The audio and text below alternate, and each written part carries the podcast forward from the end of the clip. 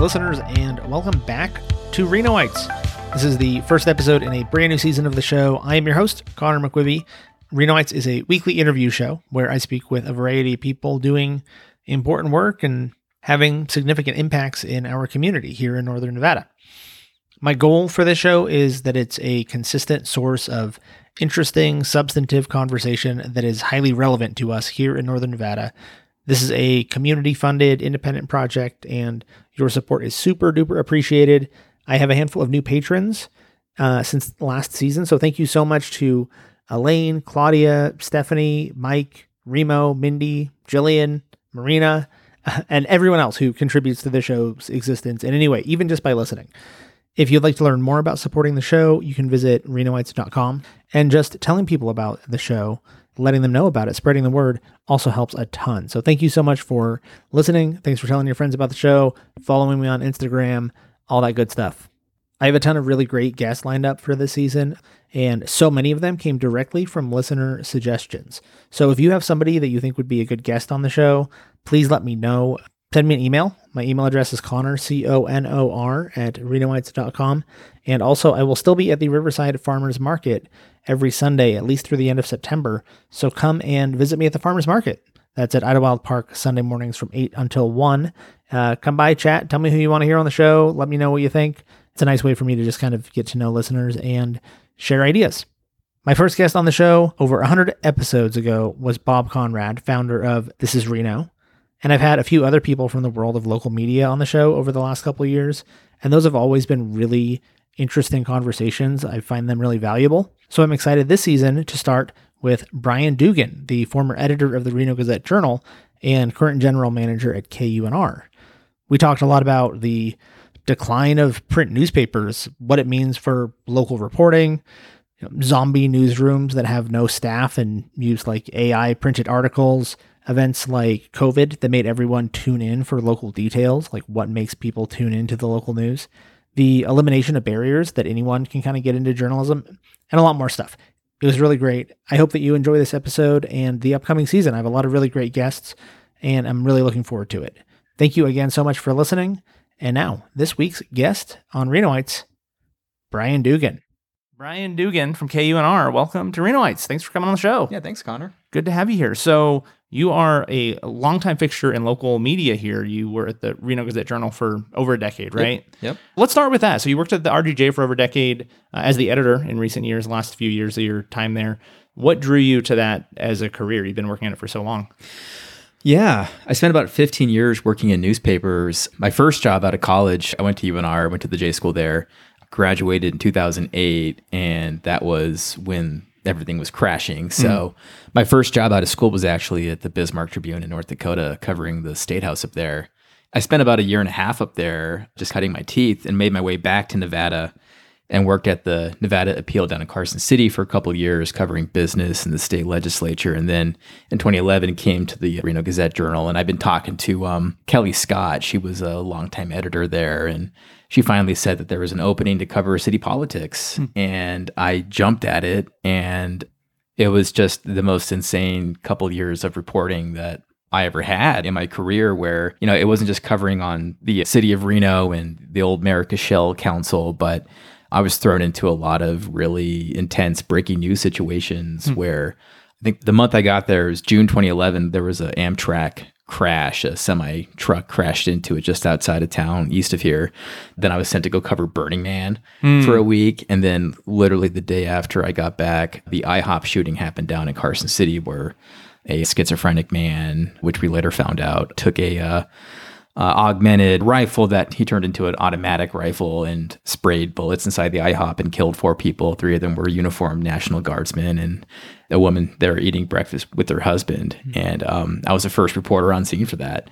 It was just this um, in my early 20s, mid 20s, and suddenly just thrust into these national breaking news situations mm-hmm. and doing interviews with Fox News and the BBC. And then, like two weeks later, after that, we had the uh, National Air Race crash that September again one of the first reporters on scene with our team from the RGJ and again just this whirlwind of national coverage I think it was on NPR mm-hmm. after that it's just these tr- very traumatic events for our city and It's kind of surreal to think back, just reporting on it. Yeah. Do you think that's like an important part of the national news is having local reporters who are the people from that place who Yeah. have a connection to the place? Absolutely. When we talk about the journalistic ecosystem in our country, we've seen a lot of atrophying at the local level. There's plenty of national outlets that are doing just fine financially. For newspapers, the uh, New York Times is probably doing as good as it ever has in its entire history right now. Hmm. The Wall Street Journal is still strong.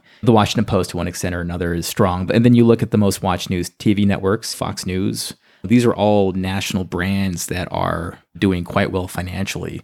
But when you look at the local level, you peel it back, you look at newspapers like the Reno Gazette Journal or any other kind of major or mid-sized metro paper, it has been a very difficult 15 to 20 years for mm. these organizations and longtime institutions. The RGJ turned 150 a couple of years ago. Oh wow. And it's been really hard to see what's happened to the industry. So when you ask, you know, when these big events happen, national outlets tend to really rely on that local reporter to mm. Provide context. And now in my role at KUNR in public radio, NPR often looks to the local station for additional context or reporting on politics or breaking news situations. Yeah, I know that like the NPR format on on KNR, it's like a mix of national NPR programming and then local programming that's in the NPR style, so they integrate that way. Yeah. Yeah. Why is this hitting local journalism so hard compared to national? Like, is it a demand issue? Do people just want national news or do they want the familiarity of a national brand that they get their news from?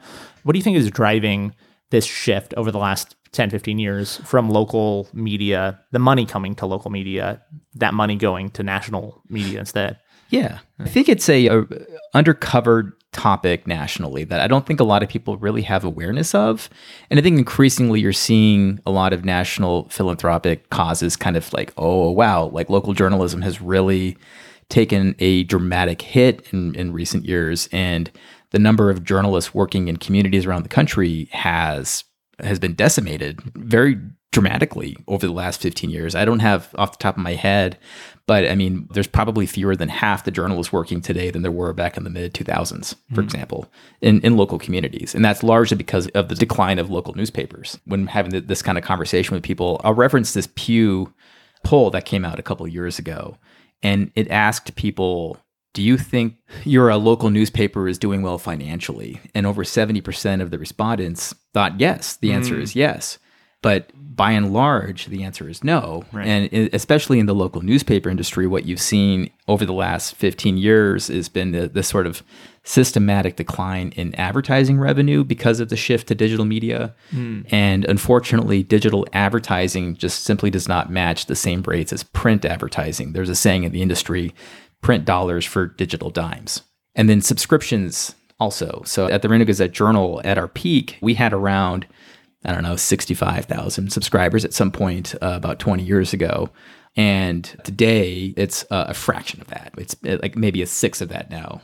And, and that's just because of reading habits have shifted. I don't, when's the last time you picked up an actual print newspaper? And been a while. It's, it's yeah, and the last time I did was at my folks' house because they're the key demographic for the print readership. Yeah. And so unfortunately, digital subs, people who are mostly reading content on their iPad or on their mobile device, there's just a lot of churn in the industry. So it's very easy to start a subscription for very low hmm. and then and then it's easy to get out of it when the price goes up. So Yeah. I think we all have that mentality. And if you look at print subscribers here in Reno, and this is probably relatively true across most markets, print subscribers are spending anywhere from 50 to 100 bucks a month, depending on where they are in the market.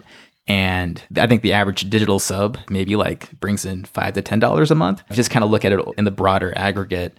Over time, this has just really affected the newspaper industry in particular. All that said, mm-hmm. local newspapers used to have a monopoly. If you wanted to advertise in this town, you had to go to the local paper, mm. or if you wanted to sell your bike or whatever, you had to go take out a classified in the paper. Of course, that economy and that market is now dead. Right. A lot of people would say for good too. It's better that there's been more competition for advertising that started with Craigslist and then mm-hmm. Facebook Marketplace or whatever. Even like the advent of podcasting and all these different fragmented media, it's meant really good things for democracy too because mm-hmm. there's more voices, there's a lower bar of entry to get into publishing and reaching an audience, exactly what you're doing. Yeah. And that's really cool. And the problem with the kind of the old legacy media is the economics just stopped working at this at the local scale. Hmm. So the New York Times can make it work because they're international in scale. And there's been some really interesting think pieces and podcasts about how has the New York Times done so well. They're not really a newspaper company anymore. They're a technology company. So the way to think about the New York Times is they do games, they do Wirecutter, which is a fantastic consumer reports type product. Yeah. Uh, they have a great cooking app that's known for their recipes and videos. It's kind of like this sort of like lifestyle brand that they've, I, I've heard it likened to they want to have your attention from the moment you wake up with the news to the moment you go to sleep, maybe with a puzzle or something. Yeah, doing Wordle in bed. Yeah, exactly. And uh, local media just, th- th- there's just not the money or the scale to actually make that work. Right. You know, we could talk about the questionable, generously putting, you know, decisions that have been made by various newspaper companies, including my former employer. Mm-hmm. You know, with Gannett, been a lot of short-sightedness, a retreat from the public service mission of journalism. I would argue, especially at that large corporate scale. Where you've seen companies pull out of smaller markets left and right. The LA Times had a pretty damning piece earlier this year about one Gannett paper. It was the Daily Californian, I believe, in Salinas, California. It's a newspaper with literally no journalists working for it. Hmm. And so the LA Times did the story about it. And here's this town of, you know, 100 to to 200,000 people, I believe, with no journalists. And are they just getting like AP syndicated articles in their paper and no, lo- it's not actually a local paper? I- I- essentially, yes. Yeah. Is that part of the way that New York Times manages to exist? Is that it is a national newspaper? It's called the New York Times, but it is not like New York's local newspaper. It is the national newspaper, effectively. So it's the print version of something like a Fox News or an MSNBC or whatever, like a national news, but just the print format. the way I would definitely different formats than even compared to like you know cable news format where cable news is programming around a clock and they're trying to keep I think it's more about the attention economy which I know that the New York Times needs but I would argue the New York Times or papers like that and I would throw the Wall Street Journal into that bucket and the Washington Post where they are trying to in, in the classical sense of what journalism does is affect the national conversation mm-hmm. and directly influence politics. That's the strength of the New York Times or the Wall Street Journal or the Washington Post, where they can publish these blockbuster investigations into the former president's taxes and all the things he didn't pay or you would go back in history with the Pentagon Papers or you know any like you know major national revelation about scandals in federal government or even state government and local government. Like the big papers like the New York Times or LA Times, the Houston Chronicle, like these large metro dailies, that's been their main power. Um, where I would argue like the Fox Newses and the CNNs and the MSNBCs of the world are more about maintaining like the political zeitgeist, you know, where they're just a bunch of talking heads, but it's like they're perpetuating a narrative based on a particular point of view. Yeah, like there's, I I don't think of any cable news as being particularly investigative, right? Yeah. It's a lot of takes and a lot of analysis and those kind of things about the news, but they're not the ones, as far as I can tell, that are doing investigation, kind of finding the stories and kind of like doing that work. What about local? So is there is there a demand for local journalism around these things like uh, politics and uh, the the same types of issues that seem to draw eyes on the national level? Do those just not draw as many eyes here locally, or wh- why doesn't that model or that kind of approach work as well locally? Is it that we just don't have the reporters to do it? Is it that there's not as much going on? I mean, there's not as much scandal here in Reno, I don't think, as there is in our national politics. I don't. Maybe, maybe there is. we don't know what we don't know, right? So you need journalists to find out. Um, to your initial question about is there demand for local journalism? And I would say unequivocally yes. We see it time and time again with how the audience behaved around major investigative pieces locally that were done locally. People respond to it, people pay attention, people read it, they want to know what's happening within their local institutions. The disconnect, I think, is the fundamental economics of local journalism that and I think it's a problem of awareness on some level that people just don't understand what's happened on a kind of a gut based level where oftentimes we'd see in the comments when I was at the paper, like, why is this behind a paywall? They should just sell ads around it and make money off that and pay for the journalists that way. Hmm. And we'd all be there saying, that's not, yes, but that's not going to pay enough to make it actually work and pay someone a living wage mm-hmm. and then pay enough journalists to do the actual work necessary to have a kind of a material effect on our local conversation, right? Like you need several journalists to do the work in a city this size to cover local politics, like both cities, the county, hmm. the school district. But also, when I got there, we had about 50 journalists in that newsroom, and we had a, an environmental reporter who go cover the flood board. I don't know the last time a journalist in this town has actually been at the hmm. regional flood board to cover that which concerns me because I know there was a lot of major money spent at that place over the last decade, but mm the eyeballs just were the journalists sitting there in the room listening and diligently taking notes and trying to understand the context and bring that knowledge and context to their readers it just doesn't exist yeah. and so i think like i said i think it's a matter of awareness and i think what we're in right now i would argue is a transitional period you know, on this Reno, like this biggest little scale, we've had our own version of this fragmentation. And we have outlets like This is Reno or the resurgence of the RNR or mm-hmm. Uh, the Nevada Independent. And at KUNR Public Radio, we've been investing in our newsroom as well. And there's an active conversation in the public media sphere that public radio should be a replacement for what's been lost from the corporate capitalistic side of journalism and that we're bringing this back to a nonprofit model mm. or perhaps starting that conversation for the first time in some communities that nonprofit journalism might be the answer or the best answer for local journalism going forward. Mm-hmm. And so you've seen that model work quite well. Again, with the Nevada Independent is a great statewide model, and they've put reporters in Reno and Carson City and Las Vegas.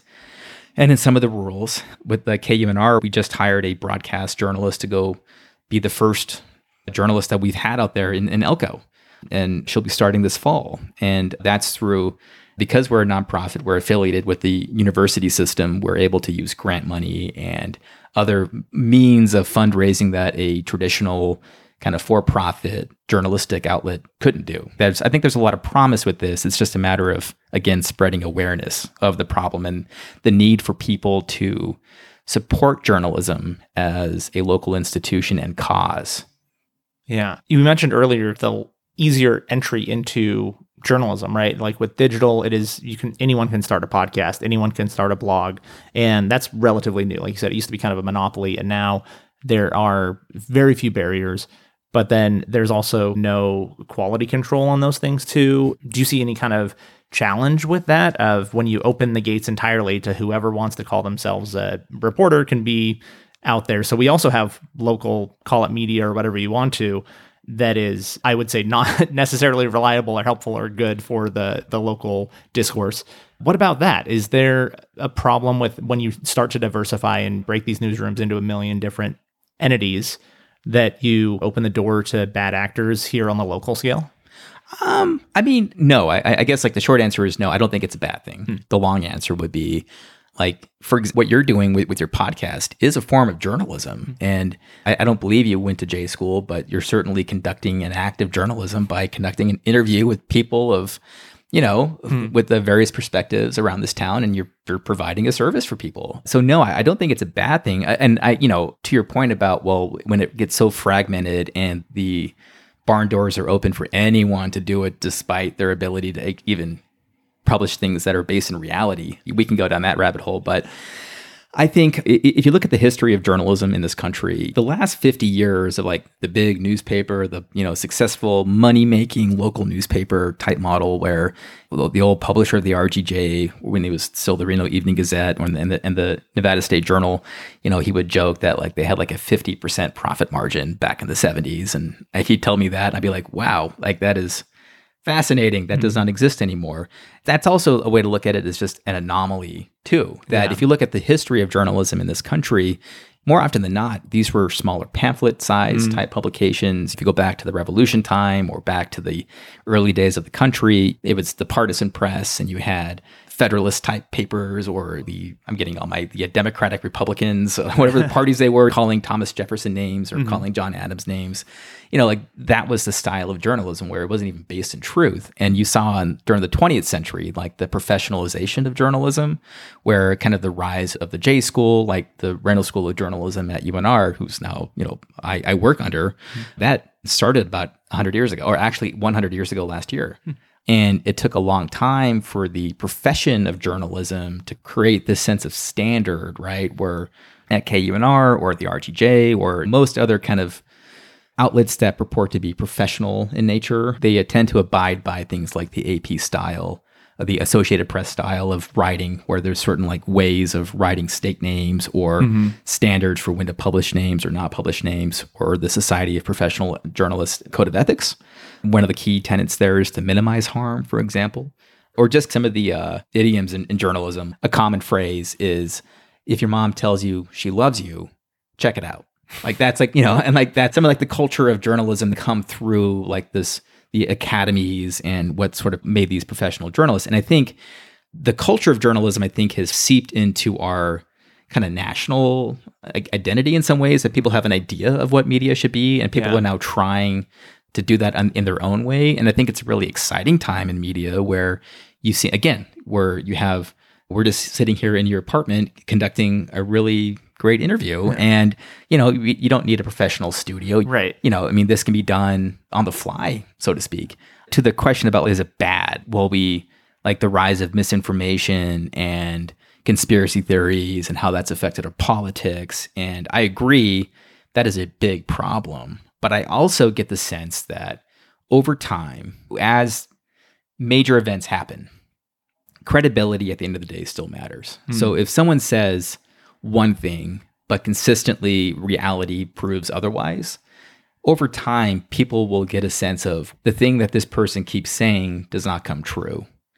But the other outlets over here are reporting something that does resemble reality. Yeah. And I think over time, like that arc history bends toward justice type mentality. Mm-hmm. I do think it does bend toward truth. And I do think people over time find the outlets that actually do say something that's real. Mm-hmm. And I, we saw this during the pandemic where we saw our audience like quadruple like overnight because people who didn't typically go to local journalistic outlets to see what's going on mm-hmm. suddenly realized, wow, my life is being dramatically affected by major policy changes at the state government level mm-hmm. and the mm-hmm. local government level and the federal government level that I can't go to work anymore. My work is shut down. Mm-hmm. I have to mm-hmm. wear a mask. I have to get vaccinated. You know, all these things were happening and people were going to sources that they deemed as well mm-hmm. as probably credible.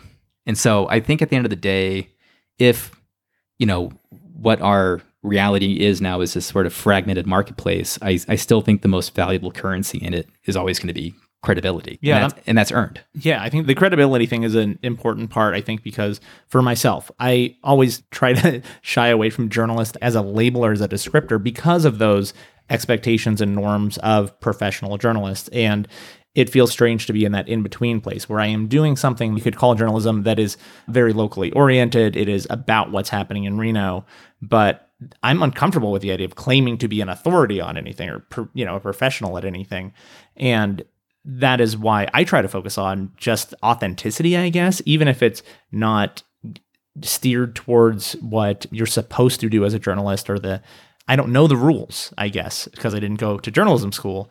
But yeah, credibility, I think, is at least for a project like mine, one of the most important things. I want people to be able to listen to it and be like, oh, this guy is legitimately interested in these topics and just sharing them with people.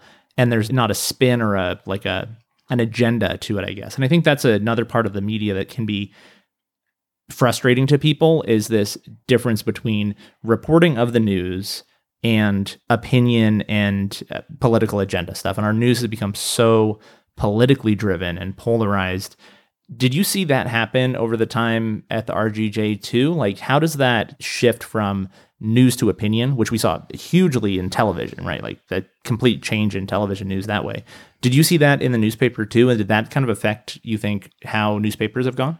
That's a really interesting question. I think I do take the uh, criticism, you know, seriously too that, you know, well, journalism is very liberal, like your newspapers are liberal or you're uh, pro this party or anti that party. And I don't think that's true. I think in practice, that's not true. Just knowing what I know, mm. But that doesn't tell people much because they don't know what I know. They haven't seen what I've seen. They don't work with the people who I worked with. All they see are the headlines and the photos and the placement and occasional mistakes and things like that that inevitably happen in journalism. And so over time, this sort of distrust of media, it, it, it, shows in polls too. Again, a Pew or I think it's Gallup the trust in institutions, the media pulls down with Congress and lawyers. Like no one trusts the media, right? Right. Um, but you know that's that's also increasingly true for all institutions, unfortunately. So you've seen this sort of overarching, you know, flood of distrust for all institutions in the last generation or so, which whole nother conversation. Yeah. But as far as like bias or objectivity or how people perceive what we did at the RGJ, for example, I think the force that had the most impact on our practice as journalists over time was the shift toward the thinking of the digital audience as something that could be both measured and then manipulated. Hmm. And I think that has done more to affect how journalism operates today than anything else. It's not so much a political agenda as it is a concerted effort in the interest of building audience and then financial gain. Yeah. Is it just like the optimization is the thing where instead of focusing on the quality of the thing, you start looking at the numbers and you're like, okay, this is what works. So we're leaning into that, whether Yeah. it's good or not. I think quality still matters in that argument. And, and I still think it's true that people recognize good journalism versus like clickbait. I think people inherently know like when something has been well reported or it's well written. But I certainly think as an industry, journalism has shifted toward this idea that we need to really understand the audience and then try to do journalism in a way that will maximize said audience. I don't think that was always the best way of, of doing things. And it, it resulted in some very less than stellar stories that I know we did at the RGJ. I have a former colleague who will go unnamed, but we've laughed and joked about it in the years since about we had to do a series of listicles at the RGJ because it came on down from on high that we hmm. needed to boost the page views because we weren't going to hit goal. Hmm. And so we like, okay, we'll do some listicles because people love listicles, meaning like the top, like the five most whatever. Yeah. And um, and as a as a protest, my colleague did a uh, the top five STDs circulating in Washoe County, and um, I mean it was funny. And like, ironically, it actually did pretty well with the audience. But that's not like the kind of journalism that you want to do. Like the stuff that we really strived for, and the stuff that I'm most proud of are in depth investigations into the surge of inmate deaths at the Washoe County Jail, or who was using the most water in this town during a really severe drought in 2015. And it's th- these stories that people still talk about.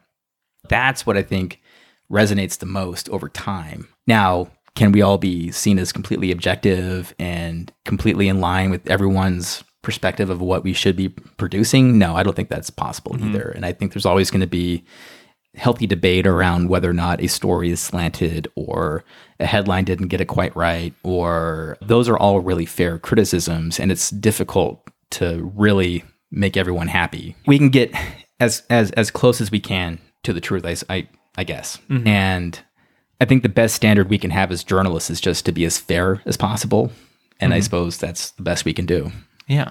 I know you used to write a newsletter. I don't know if that was supposed to be lighthearted and more fun. And part of the appeal was that it's for like for younger readers. You mentioned that newspaper subscribers, that is a much older demographic.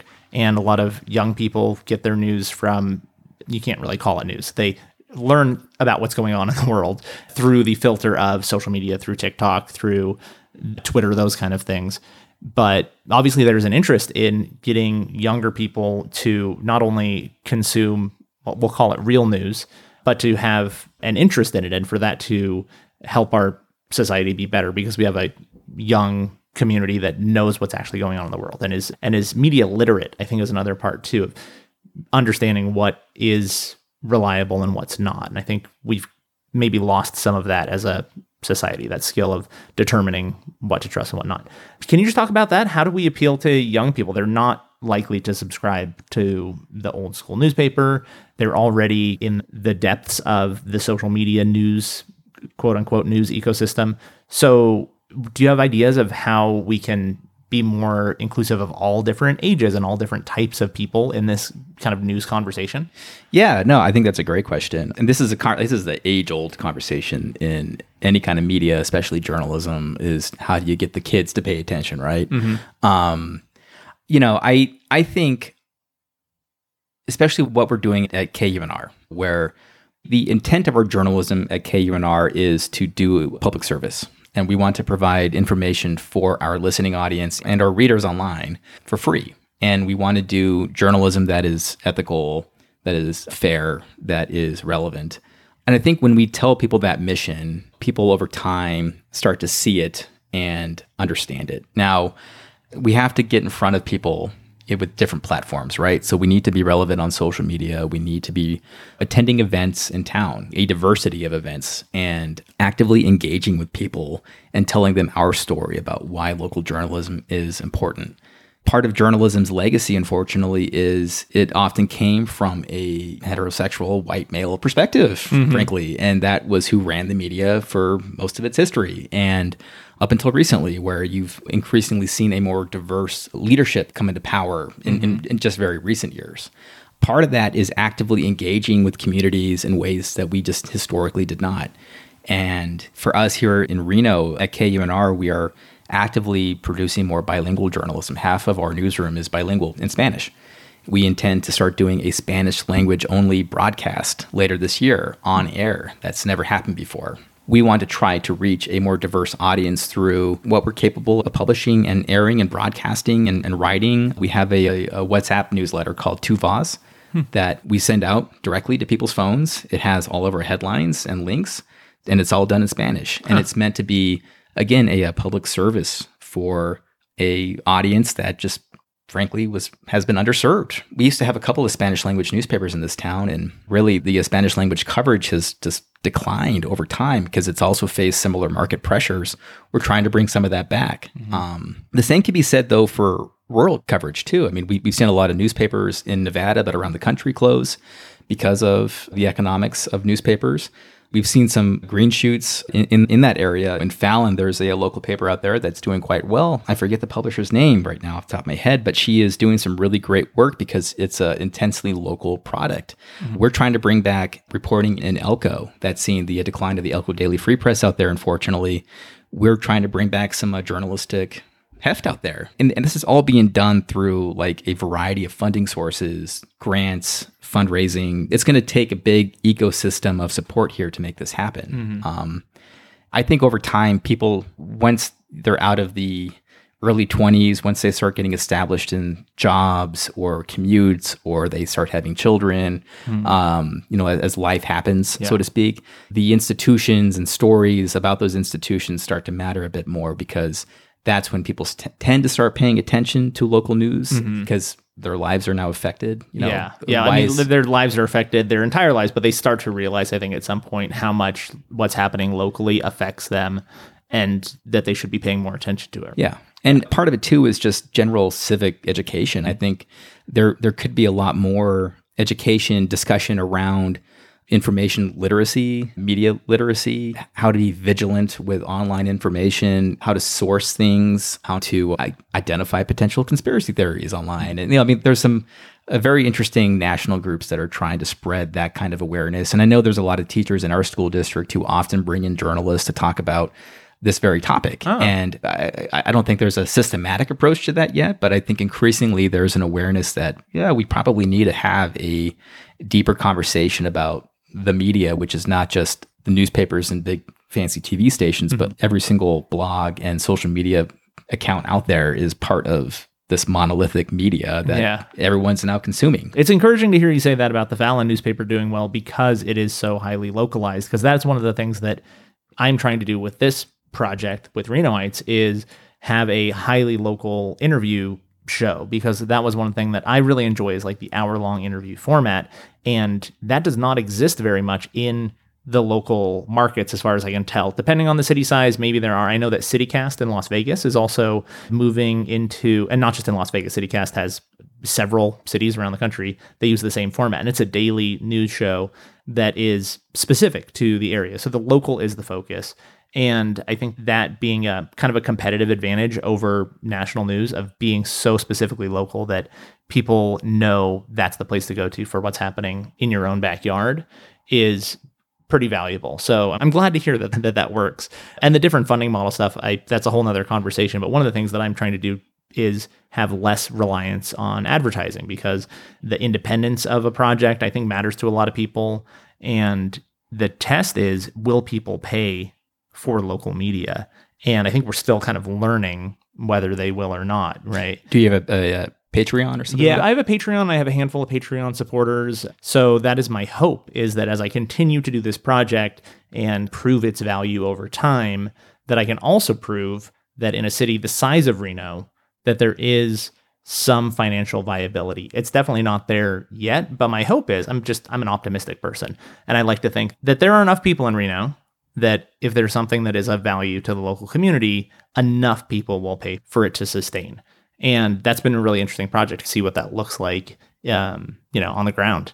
So it's been uh, interesting stuff. It's been really fun to watch your uh, podcast grow and uh, over time you've gotten some really great interviews over the last few years and I really think you got something special here. I'm rooting for you. Thanks. Yeah, I've been blown away by the the level, the quality of guests that I've had on the show, and I think it does speak to the the vacuum that was there before. I think that people want to talk about what they're doing. They want to talk about what's important to them and being able to sit down and do that for an hour is something that they don't really get an opportunity for that often. They're quoted one line in the news or they're on TV for a 3-minute segment, but being able to expand on what you're doing and why it matters to you for a local person who is highly visible in the local community, I think there's real value for the guests too which I think is the reason that it's not that hard to get people to come on the show. Just got to ask, right? There needs to be something there for them and the opportunity to do a type of media that they don't really have an option of most of the time, I think has been pretty beneficial for them. What's the Nevada News Alliance? I know that's another thing that you're involved in. It's that like a connection of the various local news organizations. What does that look like? How does it work? Yeah, that was a, a project that I started with a couple of professors, now retired Donica Mensing and current professor Patrick File over at the Reynolds School of Journalism. And the idea was local media should talk to each other. Hmm. Basically, we should collaborate. We should find a common space where we can at least discuss the challenges and hopes and dreams of what we're doing and it started off as sort of an informal let's just have some mixers. Let's have some maybe some forums this started right before the pandemic. We did a few events. We had some funding. It took a hiatus. It's still on a hiatus right now. We just need to reinvigorate it. I think the j school dedicated a couple of interns to it to help out with it about two-ish years ago. And we had some really good events around conversations about local media.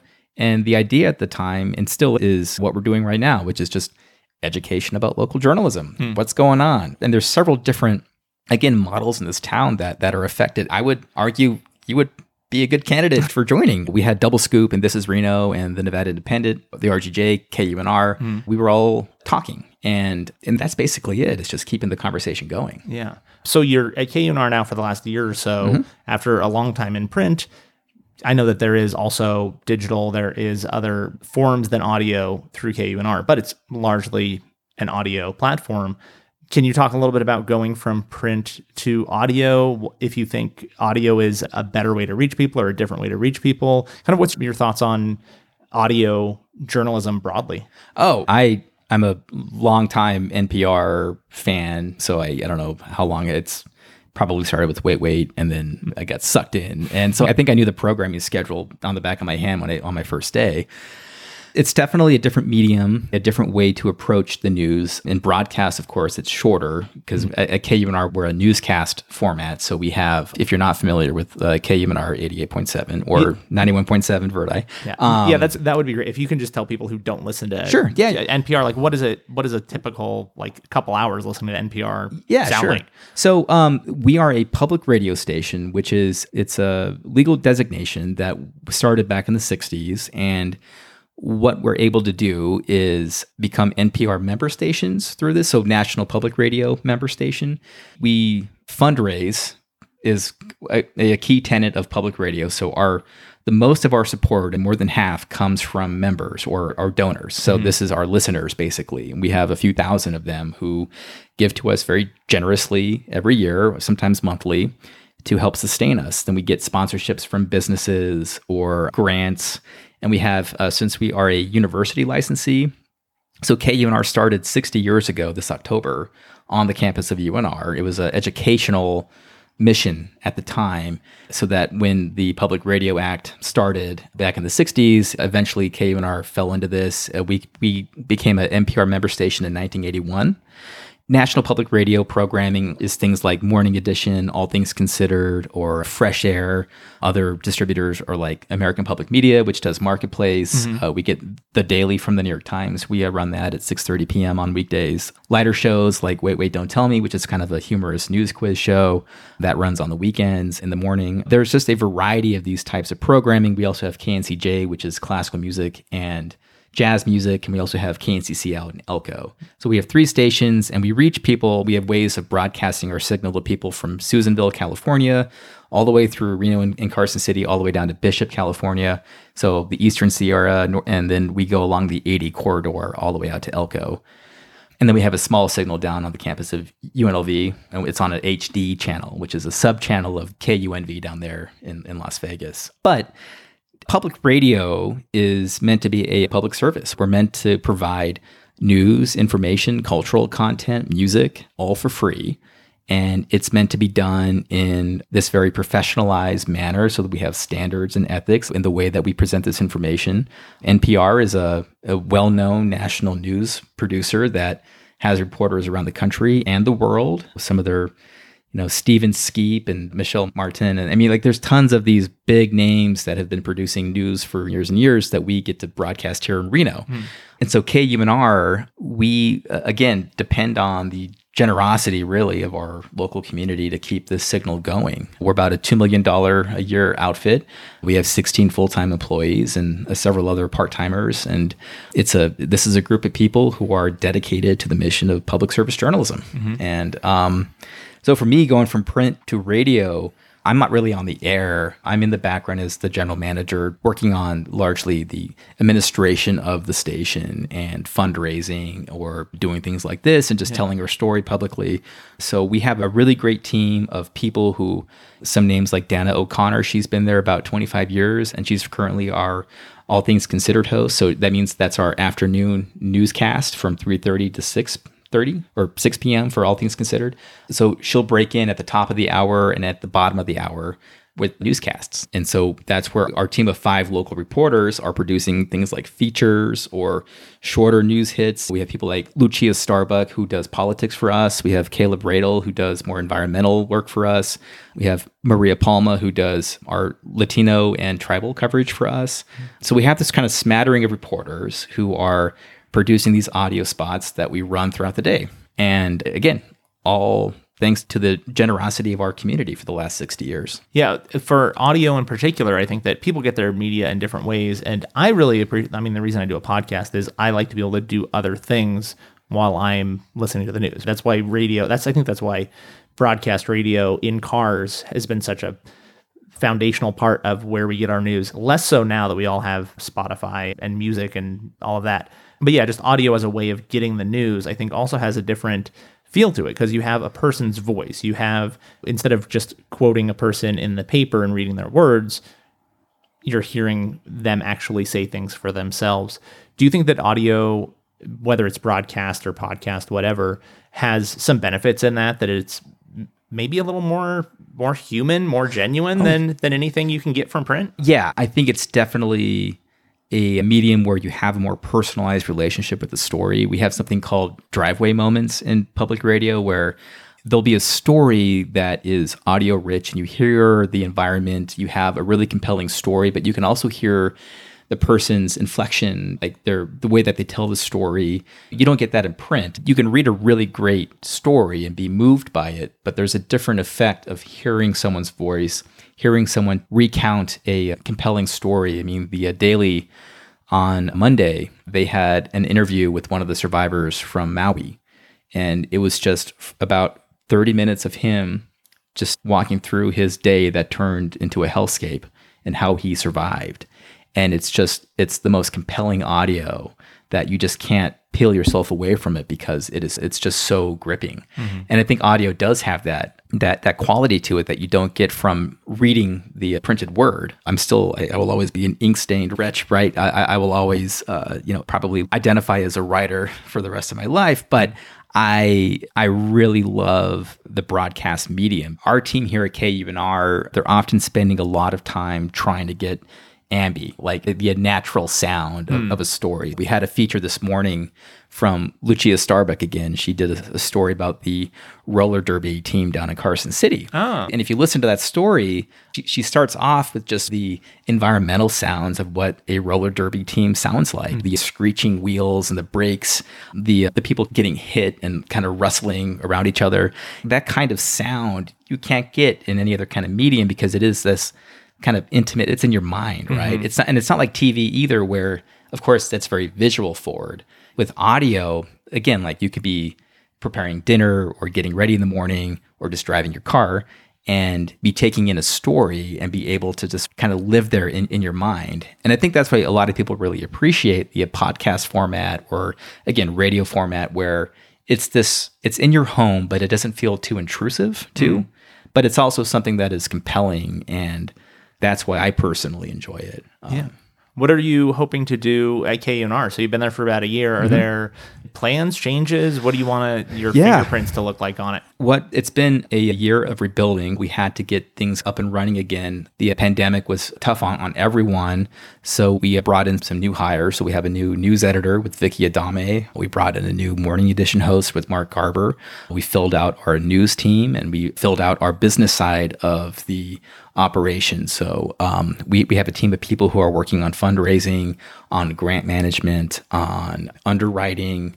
That there's just several teams of people doing all they can to keep the ship going. And my hope and my plan for this station is to show that public radio can be a go-to source for local journalism. And KUNR's news team is relatively new relative to the rest of the media landscape here in Reno. You hmm. know, if you look at the newspaper being 150 years old and KUNR being 60 years old, the news team really has only existed for the last, I don't know, 10 to 15 years hmm. at KUNR. And it started off with a couple of people, and now we have a news editor, five reporters, a digital editor. We have several, we have roughly four interns each semester that are paid for through donations and endowments.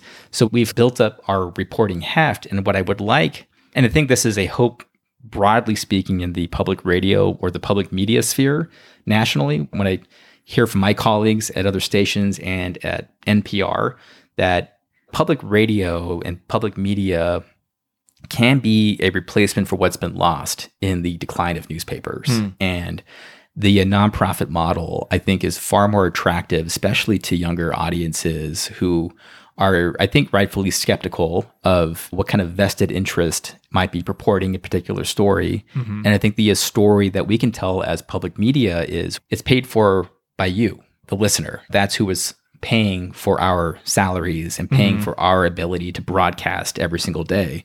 And so I, I think it's telling that story and trying to spread the word that there can be a future for local journalism and there can be a very bright one that is based in public service and not based in the the rush to maximize or optimize audience hmm. that it can be done in a more humanistic and public service mindset that frankly I think is far more refreshing than uh, um, uh, many of the problems and challenges I had to face in my previous life as a print journalist. Mm-hmm. So Yeah, you mentioned Lucia Starbuck, and I know she just did a Purple Politics, and that was a podcast as mm-hmm. well. And I'm always interested in this shift from having to be at the place to watch the thing broadcast TV, broadcast radio. You listen while it's on, or you miss it.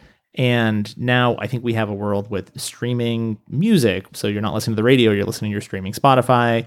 And the reason I do a podcast, and one thing I really like about it, is that it kind of lives forever and it can reach people at a later time, at a different place. It has that kind of flexibility.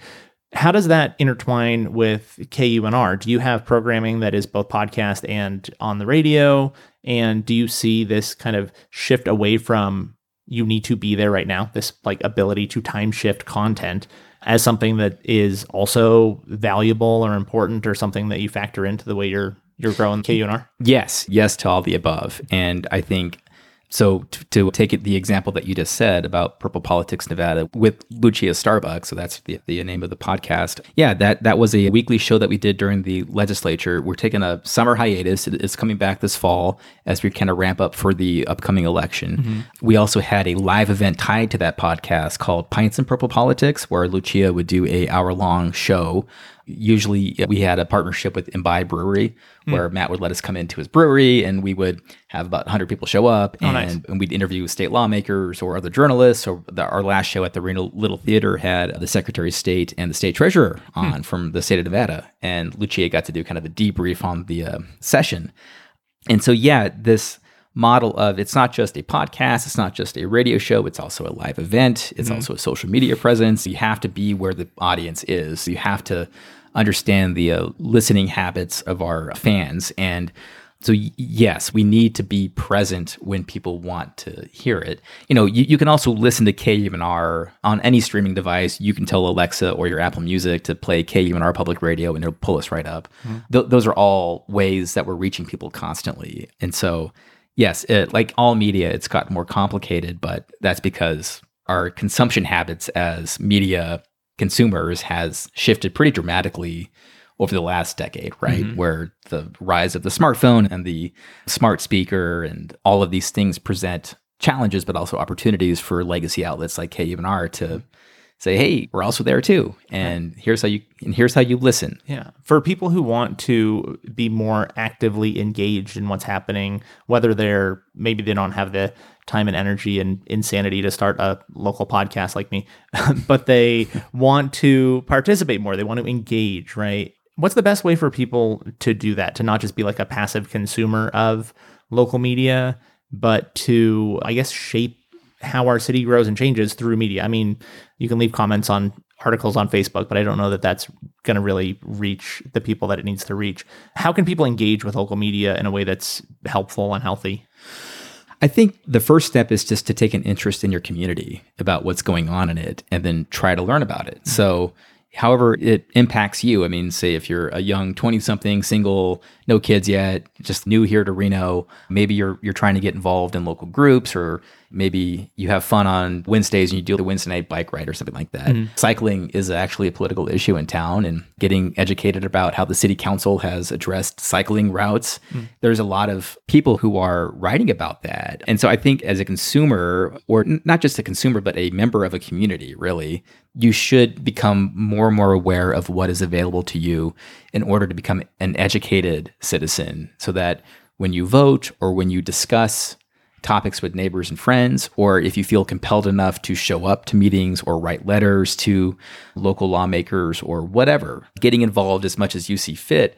I think the key always comes down to being just you got to be an active member of your community on some level. Like you have to understand the local issues. And the only way to do that is to explore what's out there. I know that's hard because it is fragmented. So, like the Barber Brief, for example, Alicia Barber, a longtime historian in town and public policy wonk, she, she writes these great, really detailed articles on her Substack about the planning commission or various city council issues that I, I love reading her stuff because it's always really well informed and it keeps me up to date on the more nuanced decisions that are happening over in uh, city hall.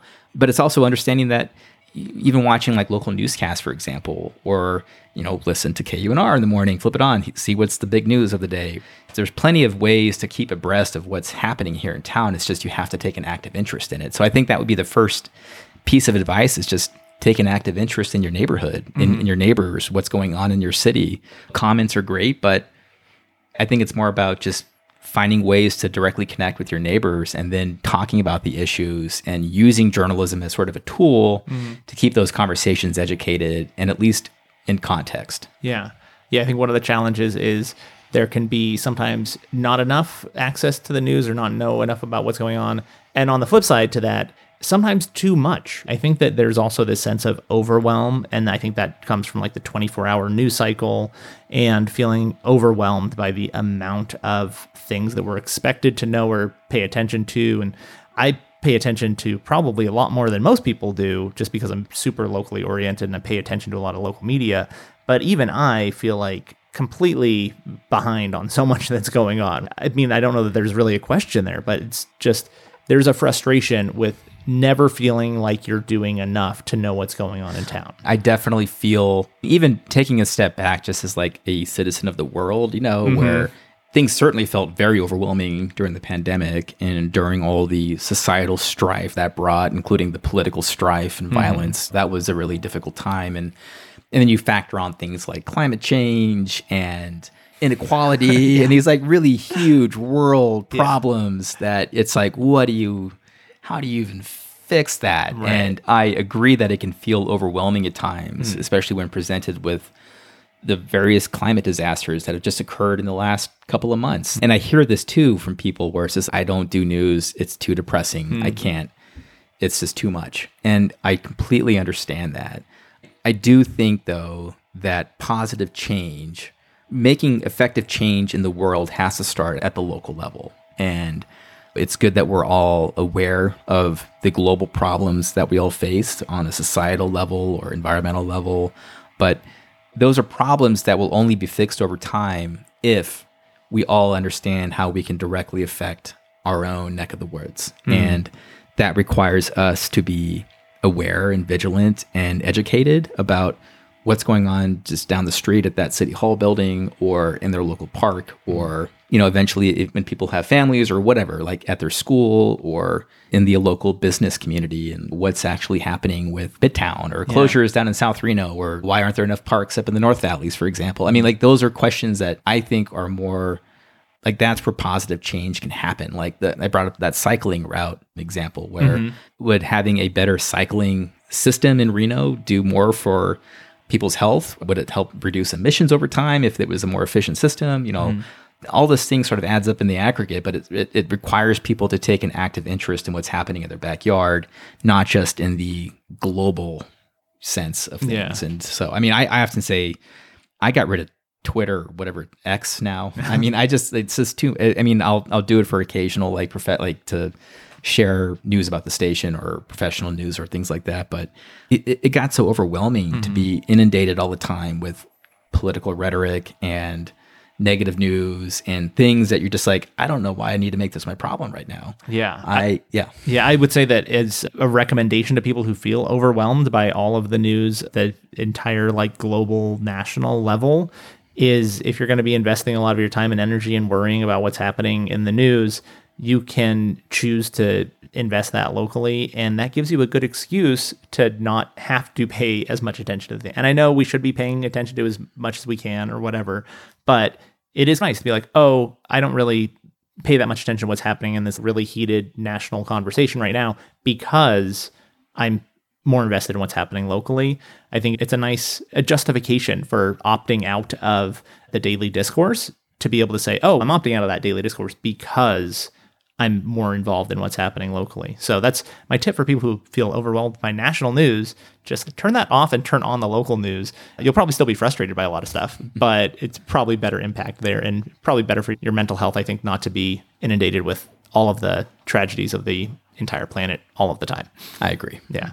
What did we miss? What else do you want people to know about KUNR, about local journalism, about your work here in town? I, I like I said, it's our 60th anniversary. Uh, this this October, we'll have some events coming up that people can come check out if they'd like. We'll have Domenico Montanaro, he's NPR's political editor correspondent, in town on October 10th as part of our 60th anniversary celebration. So we'll have an event there at the Reno Little Theater that night.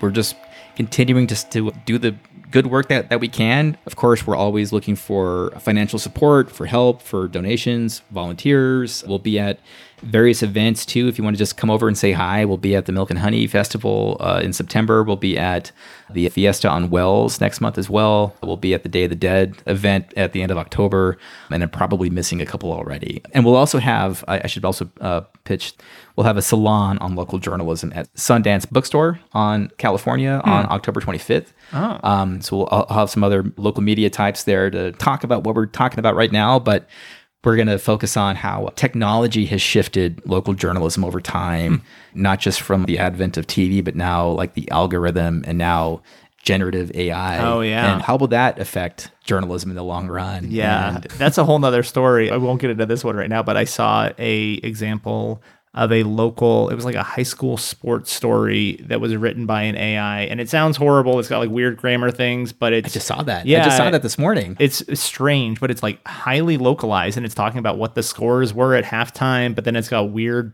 grammar usage that doesn't make sense because it's just comes straight from the AI machine into the like fakely localized website. So that will be very weird too when it's not just reporters are reduced, like the machines and the algorithms providing news. Very weird. Whole nother topic for that I, one. I think it's like an uncanny valley situation though. People will just recognize like the Yeah. robot journalism is that's not quite human and it freaks mm-hmm. me out. Another benefit of voice, although AI is gonna can do that too now. I just heard a song. They, they it was an AI generated song that it mixed.